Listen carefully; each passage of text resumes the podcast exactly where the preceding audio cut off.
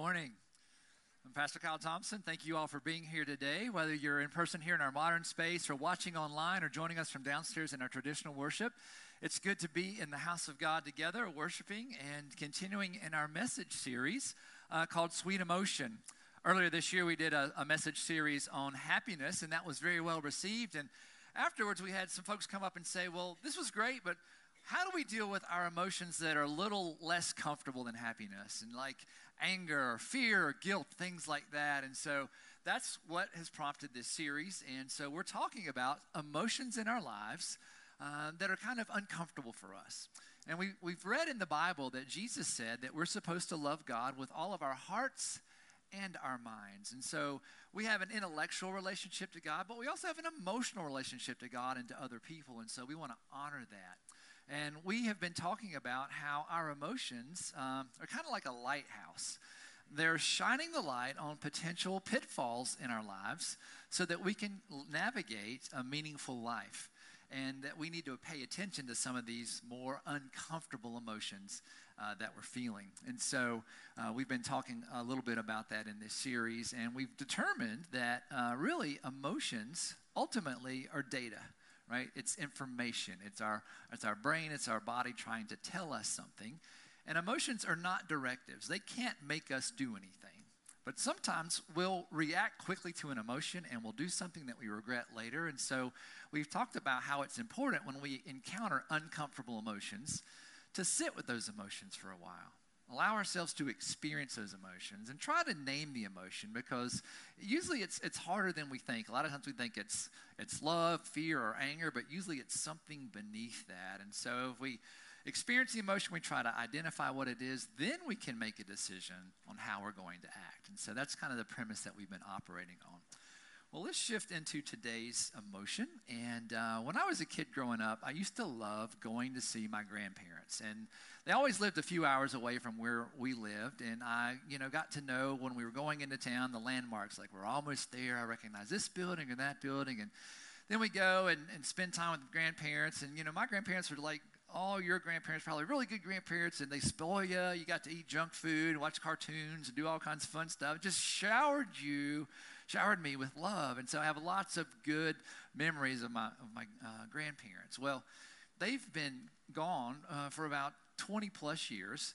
Uh, and now where I live uh, is very close to where they lived. And so it's not uncommon for me to be able to drive by their house and look at that house and have all these neat memories. And sometimes I'll go in the neighborhood and park the car and just walk around the neighborhood and think about them. And so I did that the other day. And uh, just had all these really good memories come up. But it, I also felt like this, this wave kind of washed over me of just sadness, of, you know, it's bittersweet. I had all these memories with them. And, and at the same time, it just, it also made me really sad that, that one day that they're not here and they haven't been able to see, you know, my, my their grandchildren, great grandchildren, my, you know, my children growing up and just all that kind of stuff. And so I just kind of, kind of walked away from that feeling really sad, which was, it was uncomfortable but it was okay. Right? Isn't it amazing how, like 20 years later, that grief can still come in and affect us?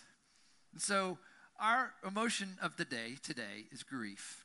And I just want you to be thinking maybe about how grief has affected your life or what grief you might be going in, through right now. I know in our church family, we've had a lot of people over the past year who've died and we miss them and it's been hard and we're not over that yet. Even though we believe in, and know that they're with god in heaven we still don't have them here with us and so we're wrestling with that. And we've had people in our, our church family our church life who um, their relatives have passed away or friends have passed away right? And so what is your experience of grief in the past but also right now and so we're going to think about that some today um, and in, uh, in uh, grief, really, ultimately, when you stop to think about, well, well, what is grief, right? And so I think grief is just a, it's a, it's a set of emotions that we experience after a significant loss. Now, this can be the loss of a job. It can be the loss of a relationship, like after someone breaks up with us, we break up with someone. It could be uh, the loss of, of the lifestyle that we're used to. For example, parents whose children graduate and go away to college, right? There's a, there's a loss in there of having them with you all the time. So that, that manifest into grief. And of course, when someone dies that we love, that brings grief into our lives as well. And, and, grief is a whole set of emotions, right? Within grief, there's anger, there's anxiety, there's sadness. Sometimes it's just this numb feeling. And so there are a lot of emotions that are wrapped up into grief. And, and to deal with grief, we go through what's called a mourning process. It's, it's what we do to try to face the fact that we have encountered a loss. We have lost that job. We've lost that relationship. We've lost that person. So, the purpose of grief, the purpose of mourning, is to help us acclimate to this new reality that something that we really cared about is no longer part of our life. And that's hard. And it's uncomfortable.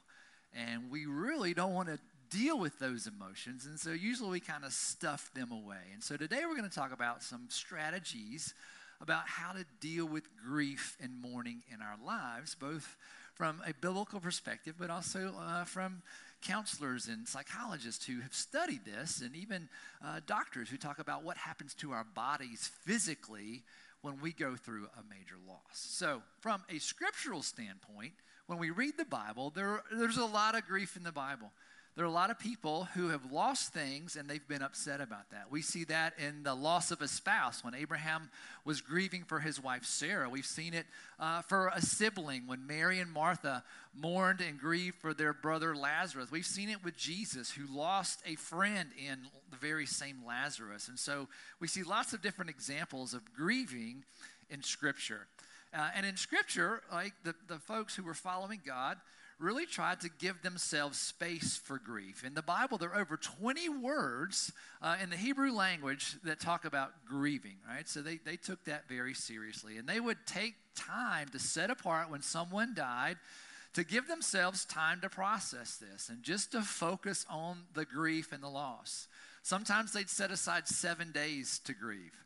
Sometimes they would set aside 30 days just to sit in the grief, and sometimes it was as high as 70 days, right, to give themselves a chance to begin to process this loss. And people in the Bible did all kinds of things to do this. Sometimes they would rip their clothes, uh, sometimes they would cover their head, sometimes uh, they would put ashes on themselves. Like, I just, this is how I feel. I'm going to just cover myself in ashes, right? So all these things that we probably think would be a little weird, but it's their way of processing these major losses. They also had things that were similar to the funerals that we have today, right? There was a specific burial place, there was a visitation, there were words spoken about the person who was deceased, right? All these rituals that were going on to help people process the loss of someone who was dead. Uh, and in scripture there's also like there's a whole book about grief. It's called lamentations. It's in the old testament.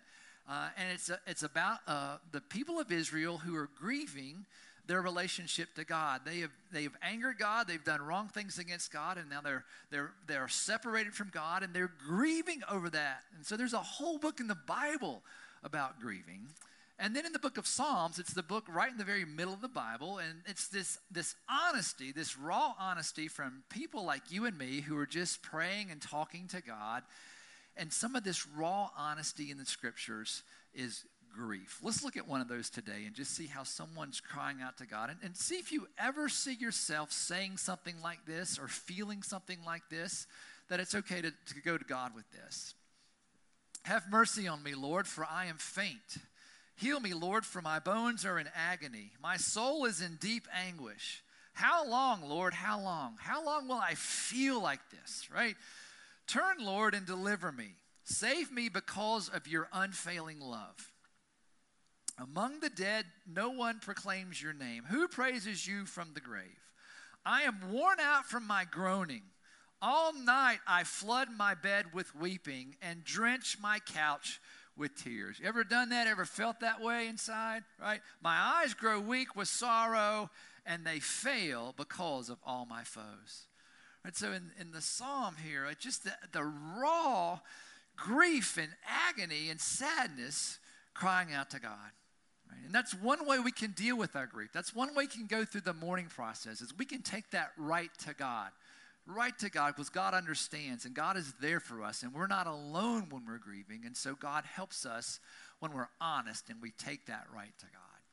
Well, I want to jump to the New Testament now, and uh, we're gonna we're gonna meet this this group that I just mentioned earlier. So uh, there's this uh, brother and two sisters, Mary, Martha, uh, and Lazarus. They're good friends of Jesus. Lazarus has been sick. The sisters have sent for Jesus, and he's not going to make it back in time.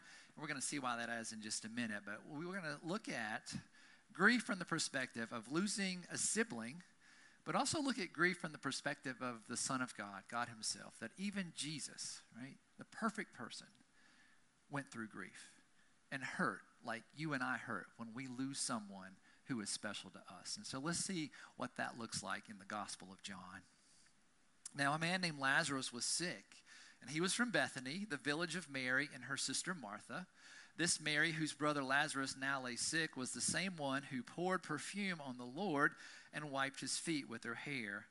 So the sisters sent word to Jesus Lord, the one you love is sick. So Jesus does not make it in time. Uh, when he arrives, Jesus found that Lazarus had already been in the tomb for four days. Right, so he's been dead for four days. And now Bethany was less than two miles from Jerusalem, and many Jews had come to Martha and Mary to comfort them in the loss of their brother. Right, so like we do today, we go and we visit those who have lost someone uh, to show our concern and care. So when Mary reached the place where Jesus was and she saw him, she fell at his feet and said, "Lord, if you'd been here, my brother would not have died." It's kind of like putting a guilt trip on Jesus, right? Right? We talked about guilt last week. If you missed that, you can check that out, right? But she's upset. Right? She she sent for Jesus. Now, you, we know if you get here in time, you can heal Lazarus, right? But you didn't make it, right? And he would not have died. When Jesus saw her weeping, and the Jews who had come along with her also weeping, he was deeply moved in spirit and troubled. Right? So Jesus is, is, is troubled and grieved by, by how the death of Lazarus has affected his friends and also those who have come to care for them. Where have you laid him? He asked. Come and see, Lord, they replied. And then Jesus wept. Right? Jesus, the Son of God, God Himself, 100% God, but also 100% human, experienced grief. He was sad for Mary and Martha who lost their brother. He was sad for the people who were there who had, are mourning Lazarus, but I think he was also sad himself, right? Because Lazarus was dead and he missed his friend right? And so even Jesus knows what it's like to go through grief. So even more, it's a reason for us to be able to go to God when we are in our grief, when we're struggling with a loss, right? Because Jesus understands. He understands it from a godly perspective, he understands it from a human perspective. And so in our grief, we can be like the psalmist and we can take that to God and know that Jesus understands and will be there with us. Now let's think a little bit. All right, we're talking a little bit biblically, and we're going to come back to some more of that later in the message as well. But I want to think a little bit about it from a, a human psychological perspective. And so, um, uh, consulted uh, a woman named Julia Samuel. Uh, she's a world famous psychologist, and she deals a lot with grief and, and things related to that. She's written some books and has podcasts and websites and all that. We'll show you that in just a minute. Uh, we do have a picture of her here. Uh, and so uh, she's very good at what she does. And she talks about how hard it is for us as human beings to deal with grief because it makes us uncomfortable. And because the sadness and the anger and the numbness and all that can just be overwhelming. And so our default is try to ignore that, right? Out of sight, out of mind. If we don't approach these painful feelings, then they're not going to affect our lives. But as we've talked about in this series, it doesn't work that way. We try to push these feelings away, they're going to come out in other ways in our lives and usually blow up in our face. And so she says we really need to pay attention to the feelings that come to us in grief. But she says we have such a hard time in dealing with it that that we can't even say it out loud. Like when someone dies, what do we usually say? Right? We don't say that they, they've died. We, we say like a euphemism, right? They passed away. Right? Some people might joke and try to make you know light of it, say, "Hey, they kicked the bucket" or whatever, right? But usually it's like they passed away, right? Well, what does that mean, right? Is it is it like Tom Brady of football, like quarterback, right? Passed away? Did God pass somebody? Right? What does that mean? And ultimately, she just says, like, we just need to be able to say out loud, "They died." Even when we talk about death, we, we can't do that because it just it hurts us so much. But she says, even in the way that we talk about it's important, right? So don't euphemize it, right? Just say what happened. They died. Because again, grief and mourning, right? The purpose is to help us to face the truth. that something is gone that used to be with us a job, a relationship, or someone that we love and care about is no longer with us. And so there's power in being able to just simply name that, to name that loss in our lives. And she said, really, it's been hard, uh, especially since World War I, with the advent, excuse me, of medical technology and how it's just gotten better and better all along the way. That that we see uh, we see death as a failure, right? And so we think we can fix everything, we can prolong life, and and so we don't want to talk about death, we don't want to think about death, but ultimately we know that it's real right? And it, it will come into our lives. And, and she talks about how in Victorian times, like Victorian times in England, how people talked a lot more about death than we do now. And when someone died, they would wear like a black armband, you know, for a long time just to show that someone is, is dead and that someone's grieving them.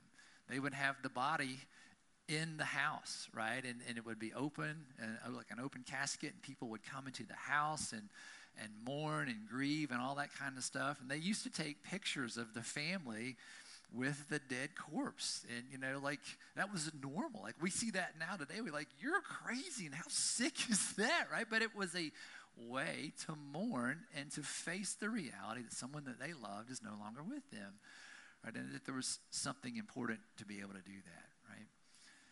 To be able to face the grief the uncomfortable emotions, it's important for us to be able to do that, to face that, to name that, to experience that, and to allow these emotions come into our life. Um, but we try to control these emotions as well, even in some of our theories. Uh, you might have heard of the Kubler Ross kind of stages of grief.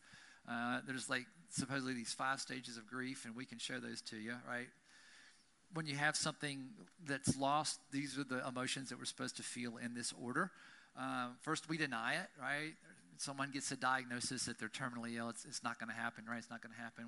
We get angry about it. We bargain with God. You know, God, if you if you help them, make sure they don't die, then I'll do anything. I'll go to church and listen to Pastor Kyle every Sunday, right? We do, we bargain. We try to make a bargain with God. And then we get depressed when we know that, right, the grief is coming, right? The loss is happening. The relationship's ending. The job is ending. The person is dying until ultimately we accept it, right? And so this theory is that it, it's kind of a a linear process. But, and these things all are a part of grief, but we've come to learn that it doesn't happen that neatly. Right? It, it doesn't happen in this order. Sometimes you can feel all those emotions in five minutes, right? It could be like this huge roller coaster ride. And then on top of that, there are all these other emotions, right? The anxiety, the fear, the stress, the numbness, right? All of that stuff. And so ultimately, what I'm trying to say is that grief is not tidy it's not orderly. There's no one way to grieve. There's no one time frame to grieve, right? We're not robots. And so it's going to come at us, right? Two steps forward, two steps back. We'll be fine for a minute. All of a sudden, it's like a, a wave comes sideways and knocks us down. We'll, we'll, we'll smell something or hear something or see something, and we just melt and start bawling our eyes out in the grocery store, right? Just because that's how grief operates, right? So there's no one perfect way, no one way to grieve, right? It just comes at us in, in different ways. And when we think about what grief does to us in our bodies, uh, that affects us as well. Like when you're grieving, it's not uncommon like to, to feel a shortness of breath or a loss of appetite or you might sleep less than you normally do or you might sleep more than you normally right? It affects our bodies, right? Our bodies are trying to deal with these emotions and it affects our bodies. Within the first six weeks after a major loss, we have a higher risk of having a heart attack than we normally would because our bodies are so stressed trying to deal with grief. The tragedy of the shooting in, in Uvalde, Texas, right? We're all still mourning that and grieving that. And, you know, that to add to that terrible tragedy of that shooting, I mean, you probably heard by now that you know two of the, the teachers that were killed, one of them, her husband died of a heart attack just a couple of days later. Right? So it, it's tragic, right? He literally died of a broken heart, right? Our bodies are more open to being hurt in the process of grief because emotional pain and physical pain all use the same transceivers inside of our bodies, right? Emotional pain uh, and physical pain all use the same kind of transceivers. And our nervous system is working overtime to deal with this with our fight, flight, or freeze kind of reaction to that, right? So our bodies are stressed. So it's important in a time of grief to take care of yourself physically, to get outside, to exercise, to walk, to breathe in the sunshine, the warmth, right? To get hugs from other people. We have to take care of our bodies because they're grieving as well and that puts our health at risk, right? And so the mind and body are very connected. That's how God has wired us. And so when we're going through emotional issues, then we also need to pay attention to how's our body reacting to that and take care of our bodies, right? So that's that's some good stuff. So uh, this the psychologist that we're talking about, uh, uh, she also comes up with some what she calls like pillars of strength in dealing with grief, and I think these are helpful for us. And let's look at what some of these are. Uh, the first is right? Things that can help us when we're grieving is relationships with other people. Like the number one thing that we can do is surround ourselves with other people who care about us, who can help us in the grieving process. Relationships are the most important thing in life. We've lost a relationship, so we need other relationships to help us get through that. So we have to rely on other people. We have Jesus and we have the people in our lives, right? We also have to think about the person who died, right? They're dead, our relationship with them has changed, but we still have memories of them. We're still going to think about them. So, so how do we make time in our lives to, to honor them when we can't be with them in person? What does that look like, right? Then we have a relationship with ourselves, right? We, a lot of times when we're going through the grieving process, we're going to be very hard on ourselves and say, you know what, you're a big wimp, you should get over this, suck it up, right? And we're hard on ourselves but really, we need to be able to give ourselves time and space and, and be, give ourselves grace, right? Again, there's no one way to grieve. There's no one time frame to grieve in. And if you feel like boohooing in the grocery store, that's okay. Right? If you feel angry, and you feel rage, that's okay, right? We have to be patient and be kind to ourselves, right? Then we have to figure out ways to express our emotion. Uh, and again, I think the most simple way of saying that is allow yourself to feel the emotion, to sit in the emotion, as uncomfortable as it is. Is it an overwhelming wave of sadness? Is it anger? Is it fear? Is it anxiety? To actually let yourself sit in that and to feel it and to try to name the emotion, right? There's something powerful in naming the emotion before we do anything. Just experience it. Don't try to shove it away. Experience it, name it, and, and figure out a way to do that. All right. So then we've got to give ourselves some time to deal with this. Right? The hard part about when we have a loss and, and grief, like at a funeral, when we're surrounded by all of our friends and family and loved ones, it's awesome and it's great. But the next day, everybody goes back to work and they go back to school and they go back to their lives, and we're left with our grief, and it's so hard. It's so hard, and it's going to take us a long time, right? And there, and society's going to say, well, you know, it depends on who died, if it's a grandparent or if it's a spouse, or, you know, there's different, you know, supposed times you're supposed to get over it a few months to a year or whatever, right? There's, so there's a chronological time, right, that we have to, that we have. Uh, go to that next slide, Melissa. So chronos, right, these words for time, chronological time, how long does it take us to get over someone's loss, right? Don't let society dictate that. Don't let society dictate that because there's a, a, another word for time called kairos. These are Greek words, right? Which is, is the time that we actually feel, right? Society might say you should be over it, but we sure don't feel like we're over it, and we don't need to rush that, right? This is the time that we experience in ourselves, right? So the world gets back to normal. They say you should be over it, but if you're not over it, that's okay. Don't rush it take that kairos time and allow God to help us grieve. Okay? All right, so fifth, right, we talked about mind and body, right? Take care of our bodies when we're grieving, exercise, eat well, get those hugs, get outside and walk, that sort of thing. Right? And then to set limits, right? When we're grieving, our bodies are working so hard to deal with the grief that we're doing we're not going to be able to do a lot of stuff outside of that. You guys are probably seeing a picture of the iceberg that looks like this. Like when we're grieving, the world sees only the top layer up there, right? That's what we're dealing with. But in our hearts and our souls, this is what we're processing, right? Emotionally, spiritually, physically, right? And so when we're processing all this stuff inside of us, we can't do everything in the world. And we're going to have to just simply say to people, no, I can't do that, you know? I'd love to volunteer at this, this, this I just can't do it, right? We just have to learn how to say no. I just need time to grieve, right? We got to do our basic things, go to work, do whatever we got to do, but no, I need some time to deal with this grief in my life. Uh, then uh, one good thing to do is have structure, like to maybe make a, a, schedule of, hey, I need to exercise 10 minutes today. I need to be sure to get a shower. I need to eat on time, right? It helps us in grief when we're, when we're just so out of our element to have kind of a routine and structure.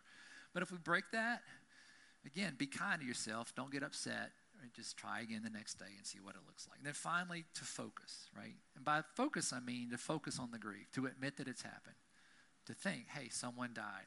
Someone I love is dead. What does that look like? What does that mean from a, a spiritual perspective? What does that look in my life, right? Not to shove it down, not to hide it, but to hit it straight on, right? So these are some psychological, physical things that we can do when we're dealing with the uncomfortable emotions that are surrounded by grief. But we're not done. There's better news. Outside of science, outside of medicine, outside of psychology, we also have the hope that our faith gives us. Let's go back to the story of Jesus as he's gone to be with uh, Mary and Martha. Lazarus is dead. And I left out some parts, I'm going to tell them to you now. When when they asked Jesus to come, he intentionally didn't come in time so that Lazarus would die. And that sounds so cruel and so harsh. But this is why Jesus did that. Let's read what, what his purpose was. All right, John 11. Now he's talking to Martha, the other sister. She's come out to greet him as well. And Lord, Martha said to Jesus, If you had been here, my brother would not have died. But I know that even now God will give you whatever you ask. And Jesus said to her, Your brother will rise again. And Martha answered, I know he will rise again at the resurrection at the last day, right? At the end of time, God's going to come back and, and, and we're going to all have a chance to be resurrected and live forever with God. So she's like, Yeah, I know that time's coming. But Jesus said to her, I am the resurrection and I'm the life. The one who believes in me will live even though they die, and whoever lives by believing in me will never die. Do you believe this? I am the resurrection and the life. Do you believe this? Yes, Lord, she replied.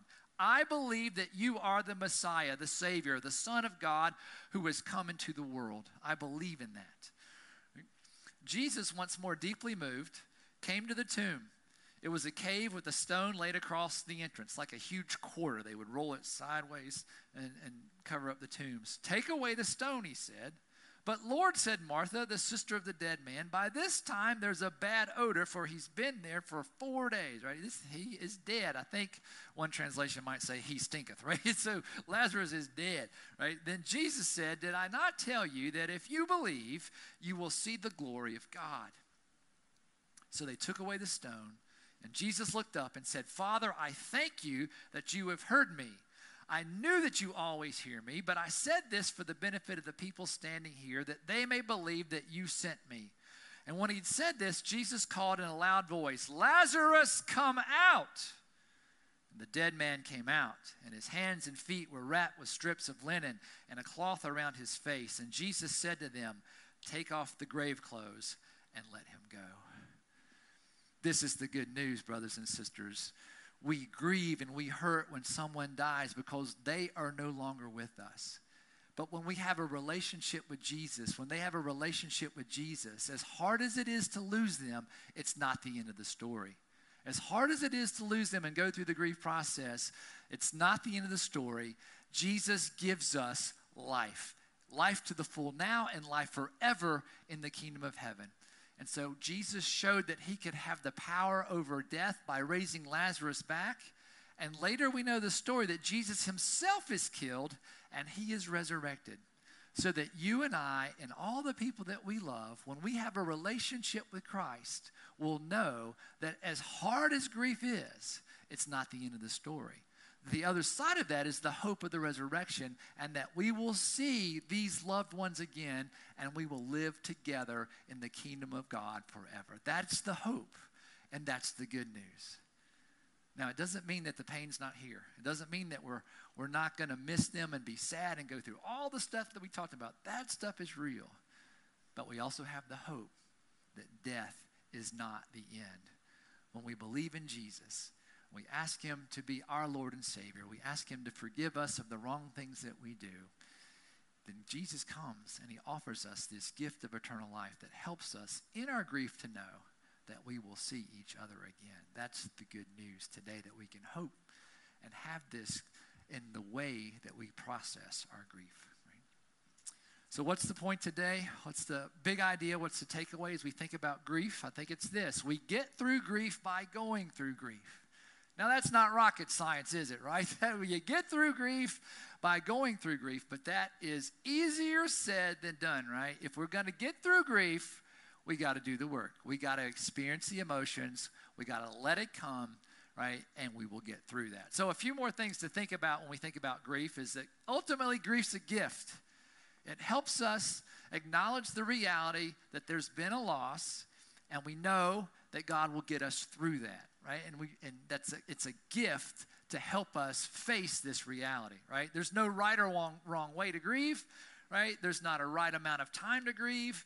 Grief is unpredictable, and mourning helps us face the reality of death and loss, right? So these are some really good takeaways. Um, so, I invite you to do a few things as you think about dealing with grief in your life, right? One, share your grief with Jesus, right? We talked about it. Jesus understands, Jesus is there, Jesus has grieved himself, and so he can help us with that, right? And then, if, and very importantly, right, receive the gift of eternal life from Jesus.